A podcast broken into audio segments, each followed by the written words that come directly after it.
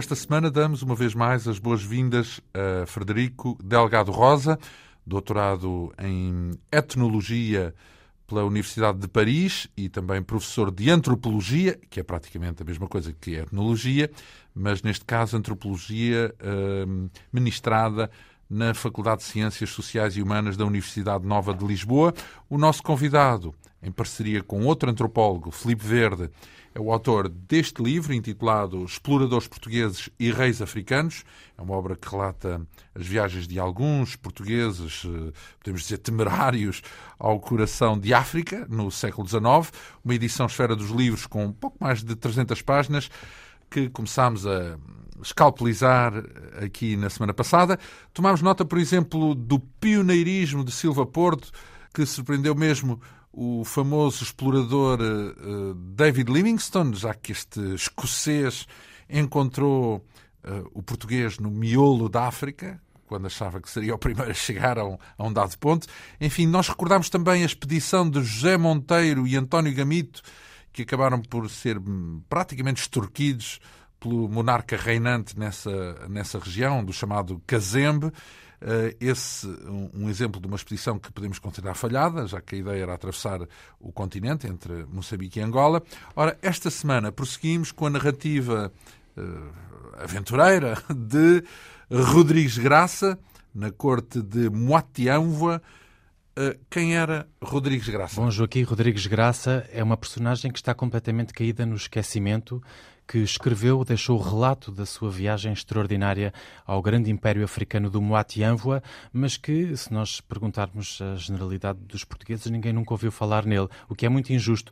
Ele foi um sertanejo, portanto, ele era um homem de negócios, essencialmente, que tinha realmente comércio com o, o interior de, do interland de Angola, mas não era forçosamente ele que ia até lá, tinha intermediários africanos que faziam esse comércio.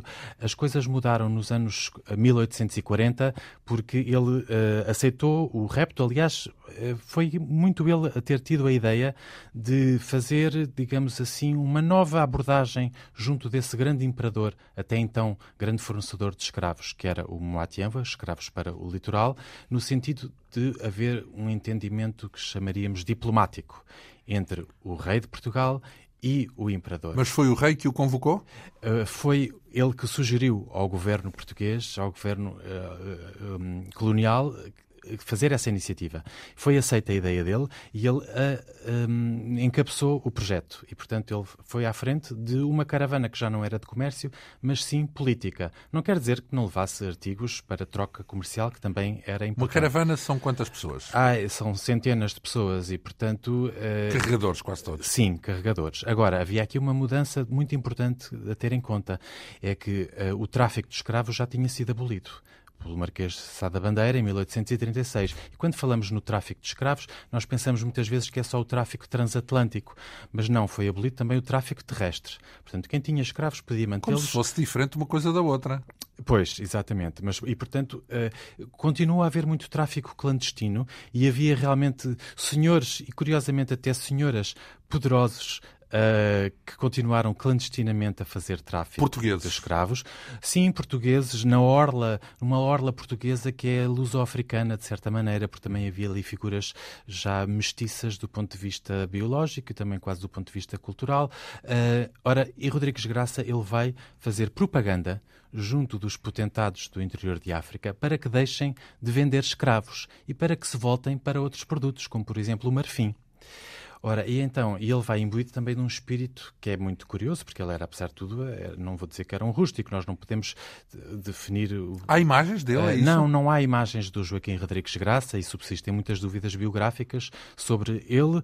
Eh, ele deixou um, manuscrito que seria de... Ele vivia onde já agora? Em Angola? No Golungo Alto, em Angola, exatamente. E, portanto, ele um, é uma pessoa que tinha alguma instrução, porque o, o, o, manuscrito que ele deixou a descrever a sua viagem não é de um analfabeto, é de uma Ai, pessoa... mas foi pelo punho dele. Foi pelo punho dele. Deixou realmente, deixou realmente o relato dessa viagem.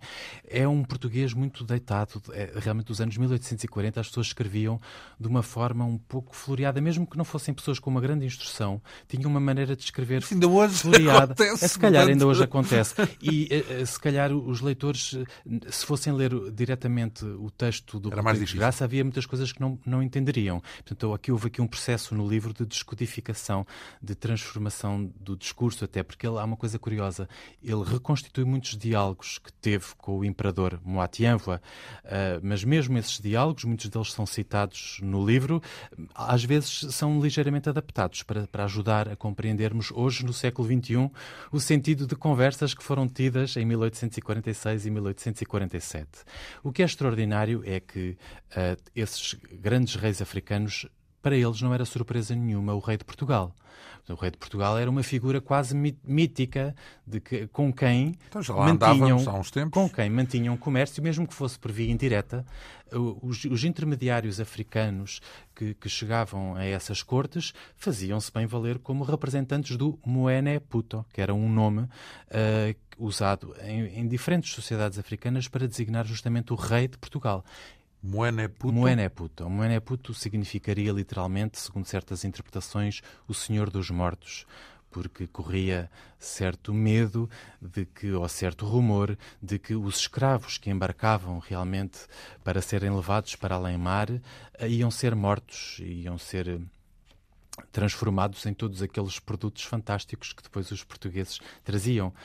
Um, e, portanto... Já agora, uh, o reino de Moatianvoa uhum. era uh, situado na atual uh, Nordeste, no, no atual Nordeste... Não, na atual República Democrática do Congo. Do Congo, pronto. Exatamente, porque o, o antigo Império do Moatianva, com o Império Lunda, portanto, domínio dos Lundas sobre uma série de povos, uh, gerou depois, veio a gerar mais tarde, já depois da Conferência de Berlim, uma grande disputa entre Portugal e a Bélgica. Uhum. Uh, e, mas isso já é um capítulo um bocadinho mais tardio relativamente ao Joaquim Rodrigues Graça. Uhum. Portanto, Joaquim Rodrigues Graça, quando ele chega à corte do grande imperador Moatianva, o Moatianva diz-lhe estas palavras fantásticas.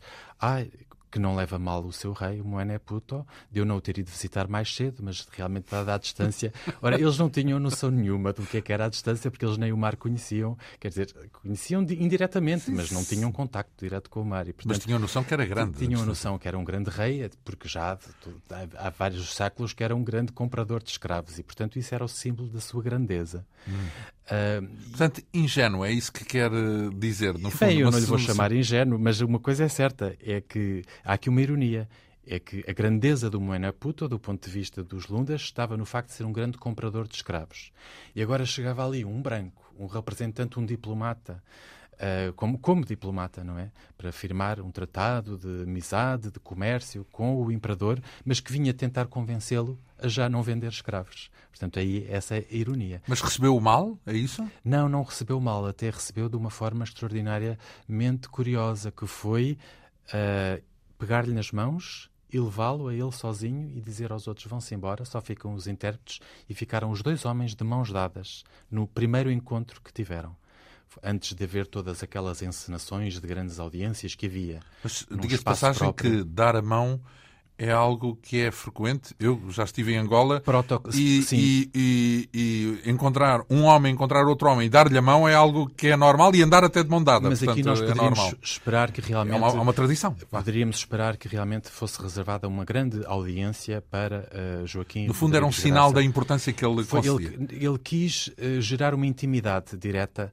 porque estar ali um representante do Moeneputo era quase como se estivesse o próprio Moeneputo e, portanto, tinha, havia, ele quis estabelecer um laço pessoal, quase, com uhum. Joaquim Rodrigues Graça. Ora, Joaquim Rodrigues Graça ia imbuído de um espírito de, de, missão, um espírito civilizador, sem dúvida nenhuma, também já com um nacionalismo extremamente... Civilizador era o quê? Civilizador no sentido... É um civilizador que se confunde Cristão? com evangelizador. Confunde-se, sem dúvida nenhuma.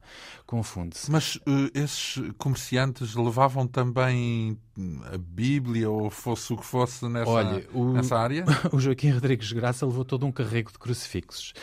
Levou todo um carrego de crucifixos para oferecer a altas figuras à família imperial, ao próprio Moatianva.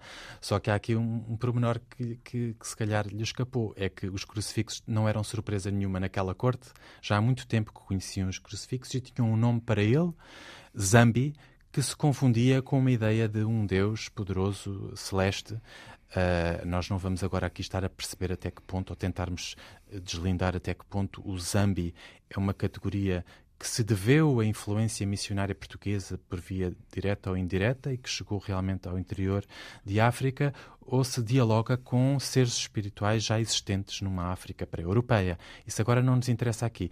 Uh, o que interessa realmente é que eles já conheciam. Mesmo assim, não desperdiçaram a oportunidade de ouvir falar do Zambi pela boca de um branco e, e, portanto, tinham a noção de que aquilo tinha a ver com a religião dos brancos, tinham essa noção. E esses crucifixos que foram oferecidos uh, deram aso à construção de algo que eu chamarei, sem grande hesitação, uma capela. Uhum. Porque, uh, pela descrição de Joaquim Rodrigues Graça, a curiosidade do Moatiambo era imensa, sobretudo o que tinha a ver com os brancos, com os portugueses, com o Meneputo, e fazia, ele fazia muitas perguntas, queria saber todos os pormenores. Uh, como é que o Meneputo saía à rua, por exemplo? E Joaquim Rodrigues Graça dizia que ele saía à rua num grande coche puxado por oito ginetes e os sinos repicavam e a população aplaudia. Toda uma ideia de, de Fausto e de grandeza, grandeza. que esbugalhava os olhos do Moatienva, sendo que Joaquim Rodrigues Graça, quando ele chegou a Mussumba, que era o nome da, da capital do Império Moatienva, descreveu-a em termos de esplendor. Uh, em termos de esplendor, portanto, aquilo era, era uma, uma, uma cidade. Uma cidade. Uh, não em pedra, imagino. Não em pedra, sem dúvida, uma cidade essencialmente de madeira, mas que tinha. Ou se calhar de, tinha como é que um grau. Um, um material frequente na construção uhum. em África, que é o adobe. Vá. Também. Ora bem, Uh, o que acontece é que essa cidade obedecia a um traçado simbólico em forma de tartaruga e em que toda a corte estava dispersa pelas diferentes partes do corpo dessa tartaruga, consoante o protocolo e a importância hierárquica relativamente à figura do imperador e da família real e dos cargos que eram ocupados. Portanto, havia ali um governo, havia ali um Estado, um policiamento, uma limpeza de ruas que dá toda uma ideia de esplendor, sem dúvida nenhuma. Uh, e agora havia realmente este interesse em saber como é que um imperador africano, uh, o que é que ele podia saber, saber e retirar daquele representante branco em, em termos do outro grande senhor, que era o Moeneputo. E, portanto, esse foi um primeiro lado da, da, da, experiência do Joaquim Rodrigues Graça, que é o lado do esplendor. Dois esplendores que se encontram, uhum. um europeu e um africano. Quanto tempo ele esteve lá? Ele, esteve, ele esteve sensivelmente um ano. Um, agora, o, a maneira como se desenrolaram as relações entre ele e o Moatianvoa, digamos que houve uma certa deterioração gradual das relações. Fartaram-se, então. Fartaram-se o que é que aconteceu? e houve mais ingredientes nesta história e um ingrediente muito importante que, que devemos aqui referir é a questão das mulheres porque uh, o Moatianvoa, contrariamente ao, ao, rei de Portugal, bom, pelo menos em princípio, o Moatianvoa tinha muitas amantes. Ah, bom, não, não era assim tão diferente. Não, não esqueçamos que estamos a falar... Na história... Houve alguns reis, não só portugueses, como de outras uh, monarquias europeias, que são reputados por terem muitas amantes, mas geralmente as amantes dos reis europeus não eram todas ao mesmo tempo. Era, primeiro tinham uma, depois fartavam Portanto, não é um harém, outra. no fundo. Não é um harém, nem é um harém instituído enquanto que ali era um harém instituído. Uhum. Portanto, a residência do imperador, a Chipanga, confundia-se com o próprio harém, como acontecia, por exemplo, num Império Otomano, não é? Um, em que o, o, palácio tem toda uma secção de só para as odaliscas. Bom, não quero estar aqui a fazer compara comparações entre realidades históricas que não têm contacto nem relação direito, nenhuma lá, entre si. Ao, passo no Ocidente Portanto, não, mas eram não haréns vastos. Sempre que são abordados números é na escala das centenas de concubinas. Hum. E o que acontece é que uh, essas concubinas imperiais eram acionadas pelo próprio Moatianvoa, neste caso, para irem, digamos, ao avanço do, do acampamento uh, que era construído, pelo, neste caso pelo Joaquim Rodrigues Graça, para albergar todos os seus colaboradores luso-africanos e os seus carregadores, havia etc. outros portugueses para além dele? Não, neste, neste caso não. Poderia haver luso-africanos e havia, sem dúvida, que havia luso-africanos. Portanto, uh, mestiços, é intérpretes mestiços ou mesmo negros, mas com identidade branca e às vezes, muitas vezes, eram vistos pelos outros africanos como brancos, porque se vestiam de forma um pouco idiosincrática, mas à europeia e tinham um estatuto próprio. Muitas vezes eles eram chamados ambaquistas, porque estavam muito relacionados com um velho entreposto posto uh, de, de, escravos em Ambaca, em Angola, uh, muitas vezes eram descendentes de antigas famílias portuguesas, mas uh, mas realmente negros, mas que tinham às vezes até nomes muito curiosos, tipo Lisboa, Sada Bandeira e, outra coisa, e outras coisas. Nomes das cidades, é isso? Podiam ter nomes que nós não sabemos se eram de, de, de, restos de famílias portuguesas ou se eram realmente reapropriações de nomes portugueses que atribuíam a si próprios. Então, voltando às mulheres. Às mulheres, sem Sim. dúvida nenhuma. Portanto, eh, Joaquim Rodrigues Graça chamou a essas concubinas que iam quase diariamente visitá-lo, visitá-lo a ele. Mas visitá-lo com o intuito de estabelecer relações de sexo? Sem dúvida ou, ou estamos nenhuma, a falar apenas de era as apajar é, é, As relações homens. sexuais confundiam-se com o desejo de extorquir, de extorquir bens levados por esta grande comitiva. Uh, comitiva. Um, elas ah, então, mas esse era o intuito do Moati Envoy. Isso é, vão por ali, terem, terem lá qualquer o intuito, coisa. O intuito do Moati Envoy, certamente, portanto, era a extorsão, que, usando as mulheres para essa extorsão. Sem dúvida nenhuma, porque elas levavam presentes, levavam uma galinha cozinhada, ou isto ou aquilo outro, diziam que era por amizade e envolviam-se amorosamente com todos aqueles carregadores. Não era diretamente com o Joaquim Rodrigues Graça. Nós vamos ver espero termos tempo Dito para, por ele, para falar. Não, para, não é não, suspeito. É, é ele é que é, o narrador. Não é suspeito, não é? é suspeitíssimo, porque claro. o Joaquim Rodrigues Graça também se envolveu amorosa e sexualmente com uma mulher da Mussumba, mas não é uma mulher qualquer. É uma mulher que é talvez a mais poderosa da corte e uma alta figura da família imperial. Está explicado a zanga, Portanto, não então. é uma concubina não. qualquer que se envolve amorosamente Portanto, com um visitante tão mas, ilustre, representante do rei de Portugal. Mas uh, com a autorização do Motianvoa? Essa outra? Sim. Já vamos falar dessa outra. Só ah, relativamente a estas concubinas. As concubinas realmente uh, iam extorquindo, com, através desses amantes, miçangas e coisas que não ficavam contabilizadas pelo Joaquim Rodrigues Graça. E, portanto, uma coisa é ele levar um, um certo número de presentes de importância para oferecer a uma triânfula e outras coisas é ele ter uh, miçangas e, e, outras coisas com que vai, no fundo, uh, sobreviver e alimentar-se. E, é a moeda de troca. moeda de troca para a sua própria subsistência ali, não é? Uh, e, portanto, esses eram desfalques. Eram desfalques. E há aqui um problema ainda maior. É que, por um lado, do Rodrigues Graça há essa questão dos desfalques. Então, mas isso é ele que se queixa nesse caso. É ele que se queixa. Por outro lado, o Moatianvo, em qualquer altura, ele pode acionar o mecanismo do ciúme e dizer que uh, houve ali uma relação ilícita com uma concubina do imperador e, portanto, exigir reparação pelo crime de Upanda. E, portanto, é ele que está a exigir uma reparação. E essa reparação pode ser de exigir que, que esse carregador passe a escravo dele, imperador, ou coisas piores. Uh, ele pode. Tais como? Coisas piores, pode haver ali um processo conducente à morte. À morte. Exatamente, como punição pelo crime de adultério com uma concubina Mas não era ele imperial. que assumia o envio das concubinas? Não, não assumia. Ele assumia quando queria, mas não era uma, de uma forma velada e com muita facilidade transformava tudo aquilo em crime do panda. Portanto, era um mecanismo político, no fundo, de que ele podia acionar a seu bel prazer e por capricho. Mas ai daquele, ou melhor dizendo, daquele e daquela, que realmente tivesse uma relação amorosa que não estivesse previamente sancionada pelo imperador. Porque então aí ele podia ter um ciúme real. Um ciúme verdadeiro. É dos dois termos, os dois sentidos do termo real. Era verdadeiro e era régio. Sim, sim. E então aí, se isso acontecesse, a decapitação era assegurada se ele realmente sentisse que uma concubina foi indevidamente encontrar-se à noite, sem ser só aquelas visitinhas não autorizadas, eram decapitados para grande tumulto uh, psicológico, interior, emocional do Joaquim Rodrigues Graça, que uh, quando teve que assistir a várias dessas decapitações, Uh, e aquilo fazia-lhe imensa confusão, e ele então aí uh, uh, fazemos entrar a tal outra figura que foi a amante do Joaquim Rodrigues Graça. Então, isso tornava em perigo. Era... Isso corria nesse Sim, dúvida Era nenhuma. segredo ou não era? Não, era, era uma coisa que indispunha muito o Matianva, porque o Joaquim Rodrigues Graça, aliás, é curioso, uma das coisas que, uh, em certa medida, o, o, o, impuseram como uma figura digna de respeito foi o à vontade com que ele criticava o Matianva por ser sanguinário, por mandar matar. Isto, quer dizer... Mas criticava à frente à do frente próprio... dele, dizia-lhe na cara coisas terríveis e de uma forma muito agressiva. E o outro dia fica completamente atarantado, não é? Mas esse, esse caminho que ele seguiu, o Joaquim Rodrigues Graça, acabou por vir a dar mau resultado. Mas antes de dar o mau resultado, para, só para não deixarmos incompleta a questão de, de, da relação amorosa com uma mulher chamada Camina, esse era o nome dela, Camina.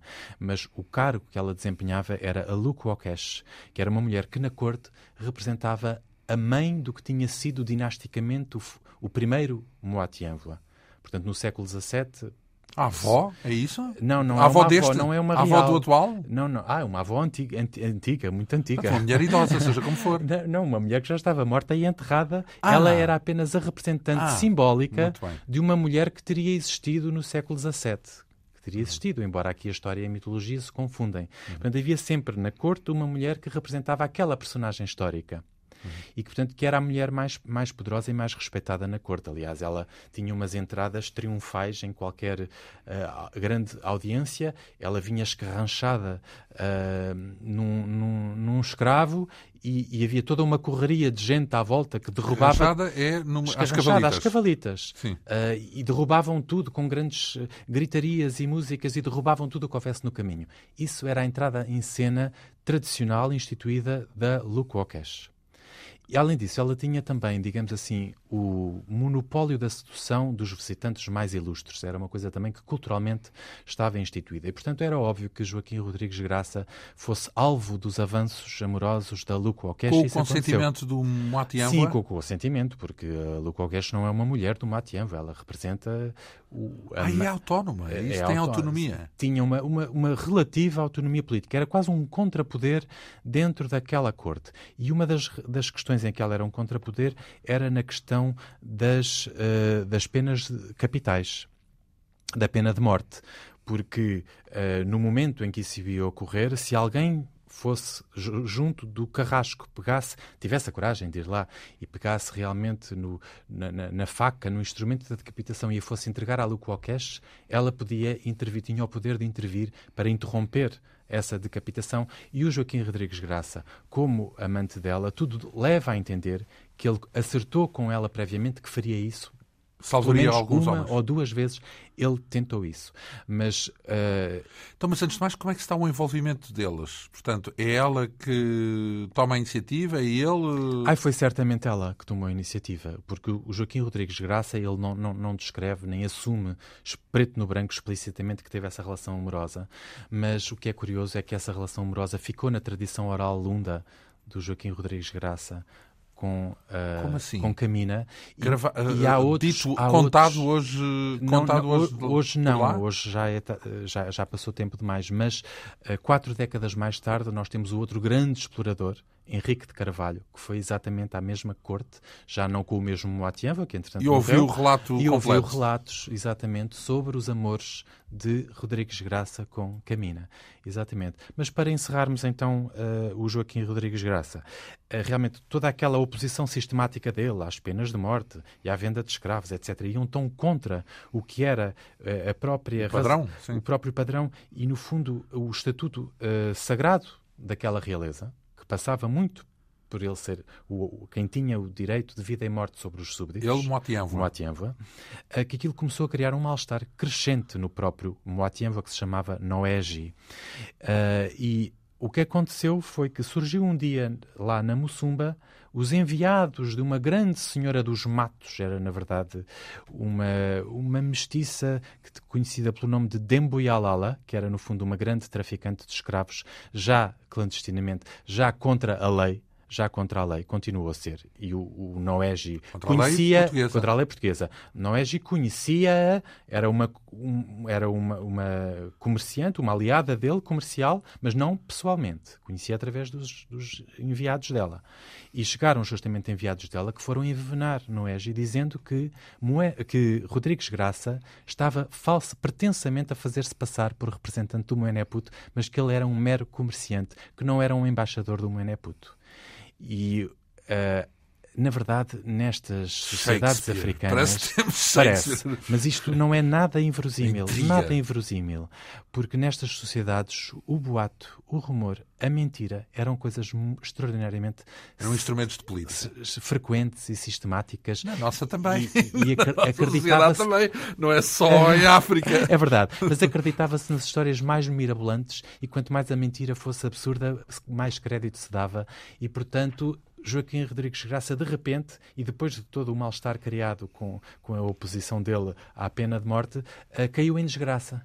Caiu, caiu, em desgraça, foi ateado fogo nos, foi ateado fogo nos aposentos dele e ele teve que partir numas condições completamente péssimas, tanto politicamente como economicamente, como em termos de Fugiu, é isso? Teve, teve que fugir dali para fora. Foi uma desgraça. Foi. Podia ter sido morto, portanto. Podia, podia ter sido morto. Foi uma desgraça e, portanto, toda aquela missão e permanência dele, mais de um ano ali na, na Mussumba do Moatianva, gerou apenas uh, uma certa lenda em torno desta figura uh, que subsistiu até realmente quatro décadas mais tarde Portugal ter a ideia de ir retomar. E era o mesmo Moatianva? Já não. não. já não era o mesmo Moatianva, já tinha. Então, eh, e, e, o que é que acontece a Rodrigues Graça? Antes de mais, foge sozinho ou, ou chega a, não, muitos dos seus homens ainda estão com ele e acompanham-no e regressam com ele, e muitos serão cruciais em termos de um, de um processo judicial que ele instituiu contra Dembo e Alala e contra os representantes dessa senhora.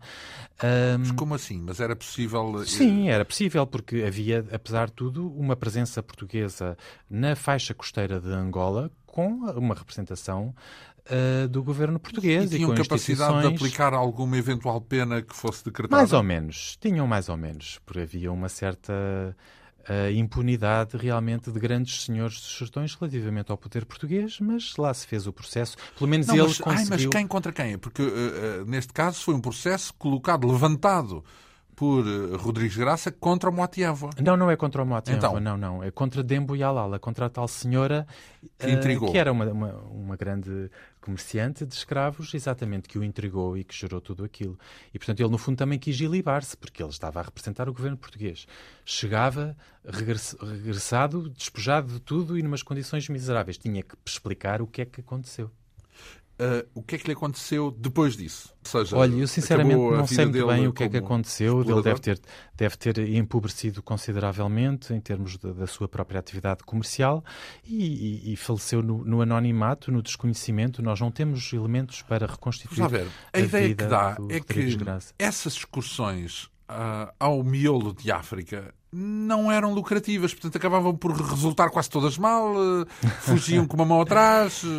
Portanto, é, é... o que é que levava os monarcas europeus a apostarem em expedições que quase sempre corriam mal? Olha, é, uma das razões que motivavam estas expedições era fazer com que as condições de comércio com o interior de África melhorassem. E melhoraram?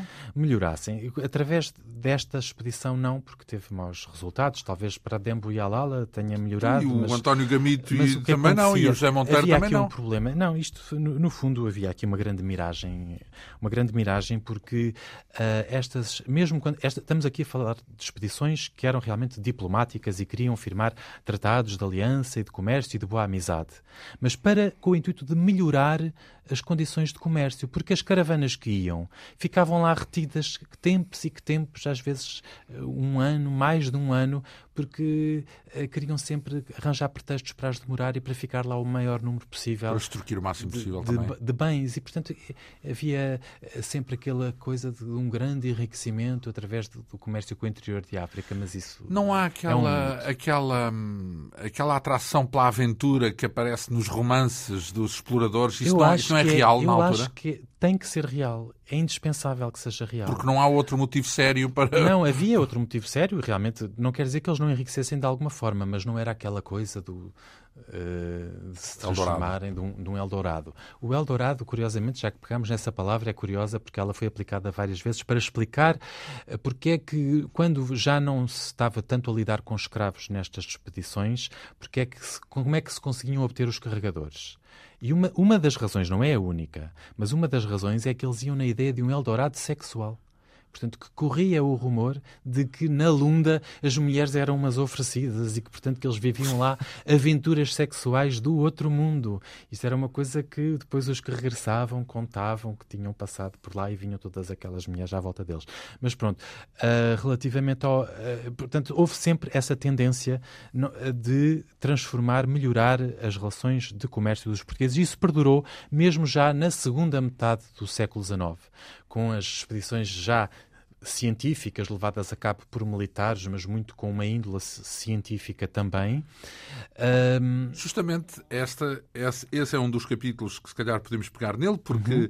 Temos aqui ainda um, o episódio contado num dos capítulos do seu livro. Eu recordo que se trata do livro Exploradores Portugueses e Reis Africanos, com a assinatura do nosso convidado Frederico Delgado Rosa e também Felipe Verde, outro antropólogo. Falámos aqui na semana passada desse encontro entre David Livingstone e Silva Porto, eh, com o escocês a dizer que acabava por ser na mesma o primeiro europeu, porque o outro era mestiço, não era bem, não era bem europeu. Ela disse que não sabia ler no mapa onde é que estavam. Sim. É simbólico uh, dessa grande viragem, sim. não é? Um uh, representava o futuro, o David Livingstone, e o outro representava o passado. Porque não tinha mapa. Uh, hum. E uh, depois temos então essa referência, porque também já demos aqui um Lamiré na última semana, relacionando Serpa Pinto e Capelo Ivans, uhum. porque uh, o Capelo Ivans uh, era, representava, num certo sentido, a faceta mais científica. Sim, é? a faceta mais científica e Serpa Pinto, Serpa Pinto a faceta mais aventureira e romântica. Então, mas do, inversos, do porquê? Porque individual. partiram juntos e zangaram-se. Partiram juntos e zangaram-se na expedição de 1877-78. Porquê uh, este título, Morte ou Glória? Uh, morte ou glória, isso tem mais a ver com o Ser Papinto, se calhar, do que com Hermenegildo Capelo e Roberto Ivens, porque simboliza, no fundo, o Ser Papinto querer chegar, atravessar a África uh, para atingir a glória. a glória. Portanto, pôr a vida em risco, se preciso fosse, mas uh, entrar no panteão vivo dos grandes heróis do século XIX, que eram os exploradores europeus e atravessou, em África. certo? Atravessou, sem dúvida nenhuma. Não chegou à contracosta moçambicana, teve que enverdar para sul e foi parar uh, finalmente a Pretória, na, na colónia britânica, não é? Da África do Sul. Mas se, o Serpa Pinto teve também aventuras, viveu de facto aquelas aventuras que ele sonhava viver, viveu-as, sem dúvida nenhuma. Um, e, tais como? Isso ele, significa o quê? Ele aventuras está, como? Ele está muito relacionado com outro grande império centro-africano, que é o Império do Barotse. Falámos aqui na semana passada. Falámos um pouco no Império do Barotse, Uh, onde já também era conhecido Moené Puto e o rei de Portugal, aliás, Silva seja, Porto já tinha estado lá. no sudeste da, de Angola, não é? Junto ao sudeste de Angola. Uh, sim, exatamente, portanto, mas mais ligado também à, ao Zimbabue, embora isto fossem impérios grandes que extravasam as, as fronteiras políticas atuais. Isso é uma das, uma das consequências da Conferência de Berlim da Partilha da África foi o desrespeito destas grandes unidades políticas e, em muitos casos, o fim destes impérios centro-africanos. Mas ele encontrou então o imperador do Barotse, que uma das primeiras coisas que lhe pediu, curiosamente, foi que lhe falasse em português, porque ele queria, tinha pouca familiaridade com a língua portuguesa e queria ouvi-la, entender as suas sonoridades. Era um jovem imperador chamado Lobossi, tinha os seus 17 ou 18 anos e uh, Serpa Pinto estava nesse momento a arder em febre, como esteve muitas vezes a arder em febre. As febres é um, um leitmotiv do, do seu livro, como eu atravessei a África. Estava, volta e meia estava a arder em febre. Bom, ele estava a arder em febre. E ele não tinha ali à mão nenhum livro, mas sabia de cor um poema de um poeta português que está hoje assim um bocadinho datado, Tomás Ribeiro, grande romântico Tomás Ribeiro, e ele sabia de cor pelo menos uma parte do poema Flores d'Alma. E começa ali a recitar o poema Flores d'Alma, no, no, coração da África para o Imperador. É um episódio realmente Isso extraordinário. Faz lembrar o Schweitzer a tocar barro no coração da África. Faz também. lembrar, faz lembrar. Mas, então, e, e, qual foi o impacto que isso teve junto do monarca de Barós? Olha, o impacto foi ficar embasbacado, não é? Como ficou não só o monarca, como também os intérpretes. Porque os intérpretes ficaram na dúvida se haviam de traduzir aquilo ou se haviam de deixar apenas aquele poema ser um mero chorrilho de sons, que ninguém ia perceber patavina do que é que se estava ali a ser dito. Bom, uh, depois, poucos dias depois, uh, Serpa Pinto tem um encontro com também... Então, mas já agora aqui Sim, sim, diga, diga. Somos nós que estamos agora a presumir esse, vá lá, esse desfazamento, esse ridículo, ou há narrativa, na narrativa consta também essa, essa, esse espanto e esse... Não, não consta, não consta porque o Serba Pinto estava numas tais condições psicológicas que ele próprio depois acaba por descrever é como é que ele no fundo vai uh, cair à cama e, e, vai ser rodeado de feiticeiros, ou melhor dizendo, de curandeiros que lhe são enviados pelo, pelo imperador para ajudar a curá-lo, etc, etc, e, e portanto ele tem ataques de nostalgia, tem ataques de choro, de saudade, Há ali uma mistura extraordinária porque isso é uma coisa muito rica em Serpa Pinto, é eh, a capacidade que ele tinha de falar das suas próprias emoções. Um romântico, em África. Ah, sem dúvida nenhuma, ele era um romântico e isso está no seu livro com uma vibração e uma intensidade que nós não encontramos uh, em Capelo e Ivens, por exemplo, que são muito mais uh, serenos e objetivos, não têm esses laivos realmente. Zangaram-se porquê? Uh, Zangaram-se porque o Serpa Pinto uh, teve tiques de perdulário uh, na sua ânsia de avançar, avançar, avançar, avançar.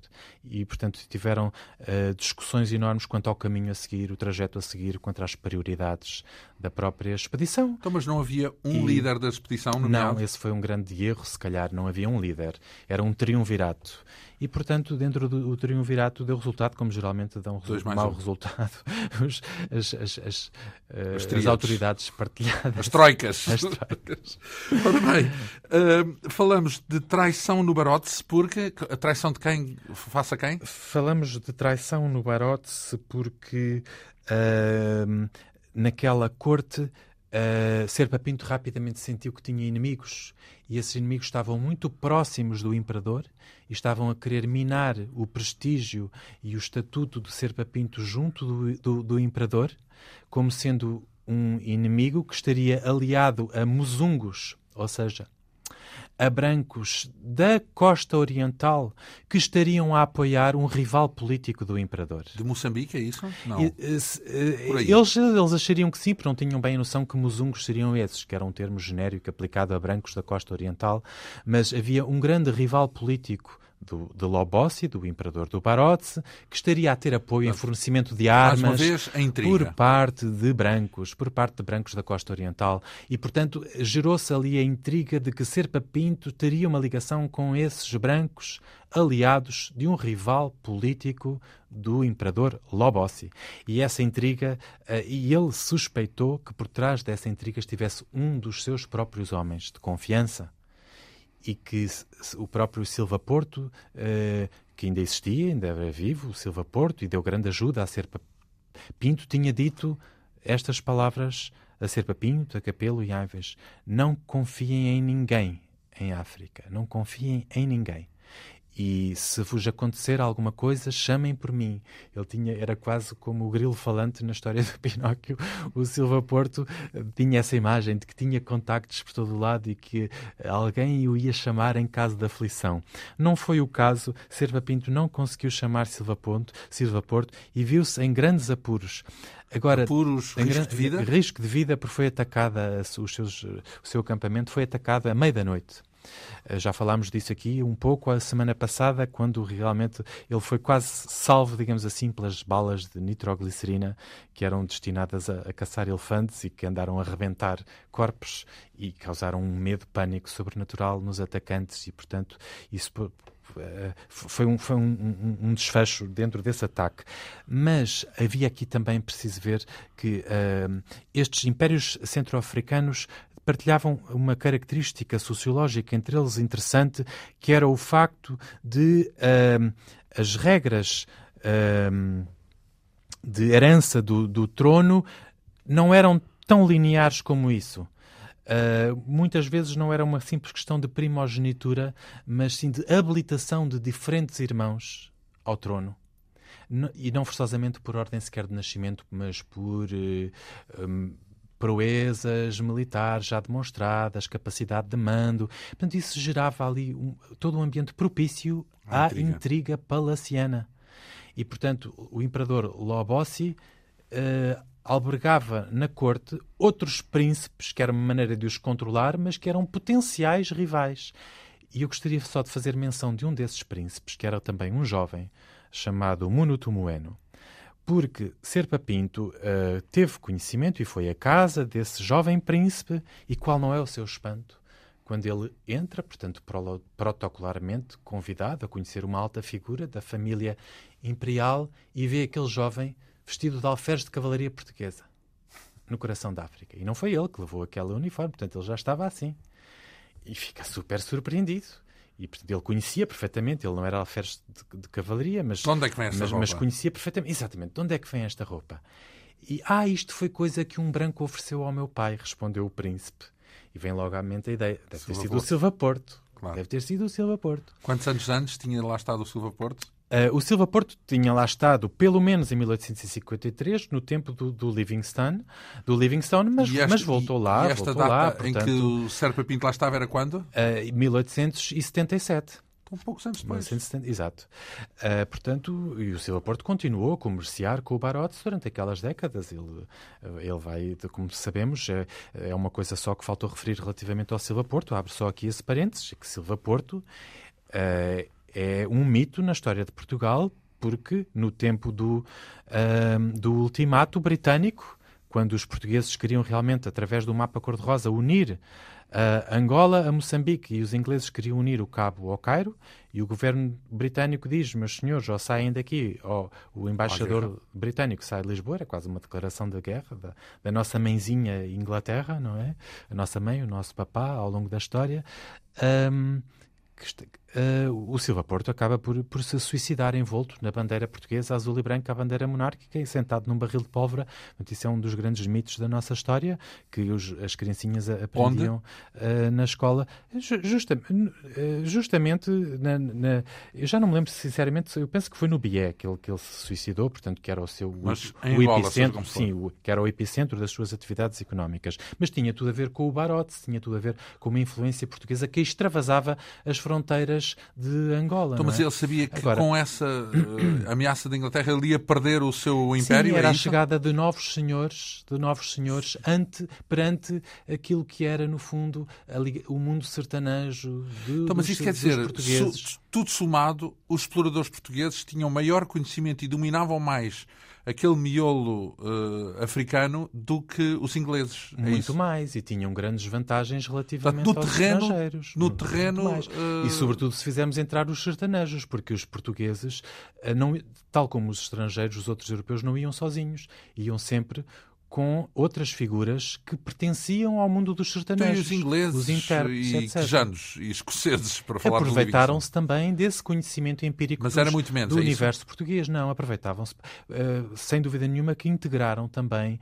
muitos uh, elementos, elementos que vinham dessa faixa de influência portuguesa, embora alguns também tenham aproveitado a faixa de influência swahili quando partiam da costa oriental, portanto havia também uma interpenetração comercial importante sobretudo Portanto, a costa Tanzânia, oriental. Quénia, por aí fora. Uh, exatamente, portanto, toda aquela faixa swahili que já há muitos séculos havia ali uma presença árabe misturada com, com a África. Então... Mas nós ficou-nos por completar só a história do príncipe Munutumueno. Porque tão desconcertado ficou a Serpa Pinto que quis tentar descobrir de onde é que vinha aquela farda ah, de alferes de cavalaria e pediu licença ao príncipe para ver se não haveria algum bolso. Ele, ah, não, bolsos não. E ele disse: Não, tem que haver um bolso. No uniforme militar tem que haver um bolso. E ele lá encontrou um bolso numa aba e dentro desse bolso estava um papelinho que ele desdobra e lê. E aquilo era um bilhetinho de amor desse tal alferes de cavalaria, assinado com o nome e com a morada, porque era a pedir a uma, uma amada que lhe escrevesse, uma amada com quem ainda não tinha uma relação amorosa, mas com quem queria ter. E o bilhete dizia mais ou menos: Se não lhe sou indiferente, minha senhora, queira ter o obsequio de me escrever ou qualquer coisa assim do género. e o que é extraordinário é que o Serpa Pinto sabia quem era aquele homem. Ah, bem conhecia. Exatamente, portanto aquilo era uma coisa de, de, de uma festa de cavaria, já há uns, uns, bons anos atrás, quando era um jovenzinho, que, que, escreveu aquele bilhete para, sei lá, numa noite de ópera em São Carlos ou num baile, fazer chegar, pedir a alguém, olha, leve este bilhetinho àquela dama, mas ele não deve ter tido a oportunidade e guardou de, no de enviar o bilhete e o bilhete recolheu à Algibeira. E o Serpa Pinto conhecia perfeitamente quem era aquele colega, antigo colega, não é? Uh, e, e o seu pensamento voa para Lisboa e para Portugal e diz: Ah, mal sabes tu onde veio parar o teu uniforme, mas podes ter ao menos a satisfação de que ele é envergado por o filho de um rei. por bem. um príncipe Ai, negro. O, o, dono do, o verdadeiro dono do, da, da, da, uniforme soube então o que tinha acontecido. Então foi é informado. É muito provavelmente quando Serpa Pinto regressou a Portugal e depois no próprio livro ele escreveu e, portanto, toda a gente em Portugal, a, saber. a Sociedade Ilustre então, Portuguesa então, toda leu o livro por, do Por onde é que andavam uh, Capelo e Aivans? Ai, Capelo e Aivans andaram a, a embrenhar-se por umas terras que não tinham interesse nenhum do ponto de vista nem comercial, nem político. Bom, não vou dizer que científico também, porque isso, cientificamente tudo tem interesse, não é? Terras de Iaca, no Interland de Angola. Uh, e esse foi um fracasso, essa primeira expedição deles. E essa é uma das grandes razões pelas quais eles vieram fazer uma segunda expedição, quase para se redimirem. Já em 1884, uh, ah, em que aí o objetivo deles alterou-se radicalmente e queriam, de facto, era atravessar a África o mais rapidamente possível, de Angola à contracosta, mas neste caso a Moçambique, coisa que o Serpa Pinto não fez, que ao menos alguma glória lhes restasse fazerem uma coisa que o Serpa Pinto não fez e eles conseguiram fazê-lo a uma velocidade de facto incrível. Por exclusão de partes, claro. Ou seja, foi, era o que sobrava para fazer. Era o que sobrava para fazer e Uh, evitando as grandes capitais imperiais para não ficarem retidos e embrulhados nas intrigas palacianas destas Romas negras, onde eram obrigados a permanecer que tempos e que tempos. Então tiveram que passar pelos pingos da chuva. É, no entanto, há, uma, uh, há, há, um reino africano por onde eles passaram que penso que teria interesse nós referirmos, que é o reino da Garanganja, que era um reino que não tinha credenciais históricas tão importantes como uh, os outros, mas o, no reino da Garanganja havia um rei que, uh, o rei Muziri, ou Mushiré, e eles receberam uma carta desse rei. Quando estavam a aproximar-se, receberam uma carta desse rei, escrita em português. Portanto, ele tinha lá algum secretário ambaquista, como era frequente, em que ele os, os convidava a ir lá e assinava um apontamento anedótico. Assinava Muxiré Maria II. E, portanto, então era, Maria, era a Dona Maria II, que já estava morta e enterrada, mas, uh, portanto, houve ali um, um, interesse em juntar ao nome dele o nome do, do, do Moené Puto para mostrar autoridade. Exatamente. Então, e o que é que decidiram? Bom, o Hermenegildo Capelo decidiu que era bom se calhar não irem os dois, porque não, sabíamos, não sabiam muito bem o que é que se iria lá passar. Foi o Roberto Aivens sozinho, para saber se o, se o rei da Garanganja os deixaria subir até ao Moata Kazembe e irem por essa via para Moçambique. Ora, ele não deixou de maneira nenhuma, isso podemos já adiantar, que ele não queria de maneira nenhuma que eles fossem até ao Mota Kazembe, estava em, em inimizade, porque... se não em guerra com o Mota ah, Kazembe, então não, não tinha interesse nenhum em deixá-los passar até ao Mota Kazembe. Uh, um episódio muito interessante é que uh, aí o Roberto Ivens foi seduzido pela própria mulher principal do rei Muziri. Uh, que era uma luso-africana, angolana, portanto, filha de um comerciante luso-africano, uma mulher podemos... mestiça que se chamava Maria da Fonseca e que o seduziu de uma forma quase escandalosa, que o Roberto Alves nunca na vida se tinha visto em, em, em tal posição de se ver Pensemos porque, nos Escandalosa em que sentido? Escandalosa, porque obviamente que na Europa romântica do século XIX não eram as mulheres que tomavam a iniciativa de, de uns avanços ah, tão, tão explícitos ataque, em relação ao homem, não é? O homem é que tinha que galantear, etc. Ali não. Segundo a descrição do próprio Roberto Alves, Foi ela, assediado. ela quase que o, que o abalroou fisicamente e, e, portanto... Então, mas antes de mais, quer dizer, o sexo é um leitmotiv permanente nessas histórias. Portanto, em todo o lado há mulheres e em todo o lado se, se, uh, há uma, quase a, a miragem sem do... Nenhuma, sem dúvida nenhuma. Uh, o Serpa Pinto dizia que queria ser abstêmio, não tocar em álcool e fugir de mulheres, não sei o quê, mas é tudo uma ilusão. Ele teve amantes africanas e, e, e, todos eles eh, tiveram amantes africanas de uma forma ou de outra, mesmo que o não digam, isso era quase uma inevitabilidade, porque senão até entrariam muitas vezes em, em desrespeitos protocolares e seria uma ofensa. E... Mas podemos acreditar até que foi um motivo.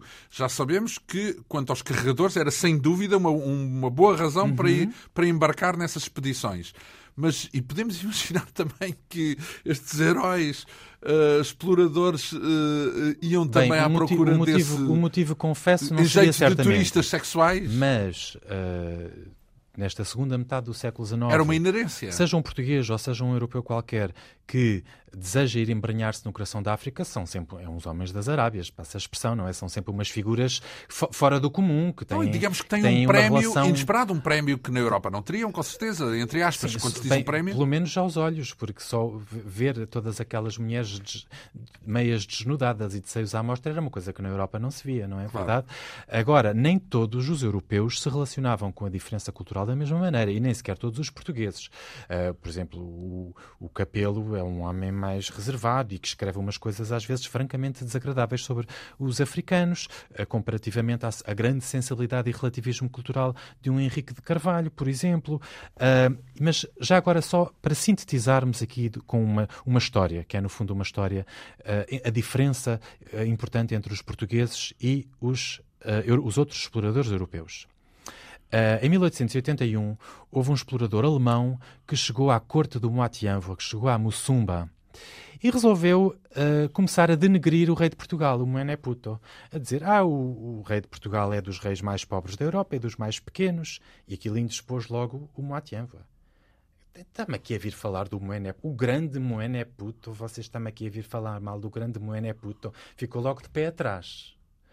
Uh, achava que aquilo era uma das tais mentiras tão frequentes, não é? A, que as pessoas estavam habituadas. Depois, esse explorador, que se chamava Max Büchner, teve a ideia de oferecer ao Matienva umas fotografiazinhas do imperador uh, alemão, portanto, do, da Alemanha unificada, o, o, Kaiser Guilherme I e da sua imperatriz Augusta e dos filhos vários. Ele olhou para aquilo como, desculpem a expressão, que é um bocadinho coloquial, mas como foi para palácio. Uh, não achou graça nenhuma ao presente e resolveu distribuir pelas suas concubinas as fotografiazinhas e elas puseram as fotografias do Kaiser Guilherme I e da Imperatriz Augusta, etc., no cabelo, presas com uns pauzinhos, para grande ofensa do Max né, que ficou completamente horrorizado com aquilo. Ele não tinha qualquer aptidão para entender os diferentes códigos culturais e perceber o despropósito de certos presentes. Uh, e também um outro explorador... Portanto, o que me está a dizer é que acha que os portugueses, se calhar, foram até mais longe porque se entendiam com essas coisas, é Não só porque se entendiam, mas porque os outros já sabiam perfeitamente quem era Moené Puto e, portanto, estavam predispostos Havia uma afinidade a prévia. a vê-los como grandes e a, e a gostarem de terem lá o Moené Puto. E os outros eram extraterrestres. E os outros eram, começaram a ser menos, aos poucos e poucos, não é? Uh, sangue da Garanganja. É, e, e, porque acabou mal? É isso? Ah, bem, acabou. Uh, a expedição do Capelo e Bem, isso tem, tem vários sentidos aí. O, o, título deste capítulo, O Sangue da Garangaja, tem vários sentidos. Houve, eles fizeram um pacto de sangue com um grande chefe, súbdito do rei da Garanganja, e por outro lado. Uh, devido ao, ímpeto da, da Bélgica de dominar essa zona, como outras zonas que eram também da potência portuguesa, culminou numa expedição militar em que o rei Muziri foi morto e foi decapitado, para grande escândalo na Europa. Morto por quem? Pelo, pela expedição militar belga pela expedição militar belga. Ora bem, porque no fundo, eh, se tivermos em conta que o Zaire é, foi uma província, um, uma colónia uh, belga e, e, e, outras que existem no coração da África. Para os minutos que nos sobram, falar ainda de Henrique de Carvalho, sei que são poucos minutinhos, mas vamos aqui sintetizar quem foi este homem e o que é que fez. uh, fala em bandeiras esfarrapadas. Bandeiras esfarrapadas é o título deste capítulo, Bandeiras esfarrapadas, Henrique de Carvalho e a decadência do Império Lunda, porque ele ia com o intuito de chegar à grande Mussumba, porque ele leu o texto de Joaquim Rodrigues Graça, todo aquele relato de uma grande corte, de um esplendor, uma capital uh, no centro de África, e queria ir uh, repor o mal que tinha sido feito pela Dembo e Alala e por todas aquelas intrigas, ir firmar uma grande aliança de amizade diplomática e comercial e política com o Moatianva, mas uh, este império era um império que estava em franca decadência, sobretudo pelas próprias intrigas palacianas entre a própria família imperial, em que se, nós podemos dizer praticamente se matavam uns aos outros, no sentido de uh, haver sempre rivalidades políticas entre o Moatianvoa e aqueles que também eram pretendentes ao trono, que mais propriamente diríamos pretendentes ao Lucano, que era um bracelete distintivo do poder real. E, portanto, houve ali uma série de Moatianvoas muito em, quer sanguinários, quer em risco de vida e, ao mesmo tempo, um grande avanço militar dos Kyokos, que tinham sido Kyokos ou Chokwe, que tinham sido uh, súbditos do, uh, dos Lundas, mas que estavam a aumentar em poderio e que estavam também a, a, a ter um grande avanço sobre o Império do Moatianva. Então, e como é que correu essa, essa expedição de Henrique de Carvalho? Ah, meu Deus, ele curiosamente encontrou no caminho um velho príncipe chamado Chama de Amba, que na corte, que, que, não estava na capital, mas na capital andavam emissários a querer chamá-lo, venha, venha, porque nós queremos-lo assim para ser o Moatianva. E este homem não tinha vocação nem grande interesse em ser Moatianva, Chama de Amba, não tinha grande interesse uh, porque tinha medo, tinha medo que o matassem. E, portanto, o Henrique Carvalho, quando encontra este homem, que é um dos principais pretendentes à coroa, uh, diz: Bem, parece que estou a ir em direção a Roma com o Papa, mas que nunca mais há meio de lá chegarmos, porque o homem arranjava todos os pretextos e mais alguns para aquilo ser uma viagem muito lenta, porque tinha, porque tinha receio de lá chegar. E acaba por desistir e não quer ir. E não chega mesmo? E não chega. E o Henrique Carvalho, sozinho, o Henrique Carvalho foi com dois uh, outros militares portugueses. Portanto, eram três homens oficiais portugueses. Uh, mas às tantas diz: Não, vocês já sacrificaram tudo o que tinham para sacrificar, eu vou sozinho. E, portanto, ele vai com a bandeira portuguesa já completamente esfarrapada, chega à Mussumba e encontra um império em total decadência, e, portanto, isto é muito simbólico. Uh, quer, quer, dizer que uh, foi outra expedição também falhada, é isso? Portanto, ou seja, não teve nenhum resultado visível e palpável? Teve algum. Uh, as, as fronteiras políticas de Angola hoje não seriam as mesmas se Henrique de Carvalho não tivesse firmado tratados de uh, aliança em vários potentados súbditos do, Moadian, do. Uh, portanto, houve uma parte do Império que ficou para o Congo belga e outra parte que ficou em Angola, que é toda a região da Lunda, não é? Da província tratado, da é Lunda. Mas aumentou o mapa inicial, tratados. é isso? Aumentou, aumentou, portanto, porque no mapa cor-de-rosa, curiosamente, isto é um escândalo em termos de, da época, o mapa cor-de-rosa com que os portugueses reivindicavam ligação entre Angola e Moçambique ia até ao Coango, mas não contemplava a Lunda. Hum. E o Henrique Carvalho, quando soube isso, ele estava sem África dar tudo por tudo, sangue, suor e lágrimas, quando ele percebe que os políticos portugueses não percebiam, então o que é que eu estou aqui a fazer? Aqui a tentar expandir a Angola portuguesa. Conseguiu é acrescentar a Lunda, a fazer? então. E só depois por realmente tratados com a Bélgica e ocupações efetivas por no parte terreno. dos portugueses das estações que eram chamadas civilizadoras fundadas pelo Henrique Carvalho, é que realmente a presença portuguesa se consolidou no que veio a ser a província da Lunda de Angola. Evidentemente que nós não queremos estar aqui a adotar uh, um tom nacionalista, mas historicamente foi isso que aconteceu. Ora bem, uh, uh, a importância e as consequências de mais um dos exploradores que é abordado neste livro, intitulado Exploradores Portugueses e Reis Africanos africanos, Viagens ao Coração da África no século XIX, com a assinatura do nosso convidado Frederico Delgado Rosa e também do outro antropólogo Felipe Verde. Assim, eh, vasculhamos esta edição Esfera dos Livros, com pouco mais de 300 páginas. Eh, muito lhe agradeço esta vinda aqui em dois capítulos à Rádio Pública.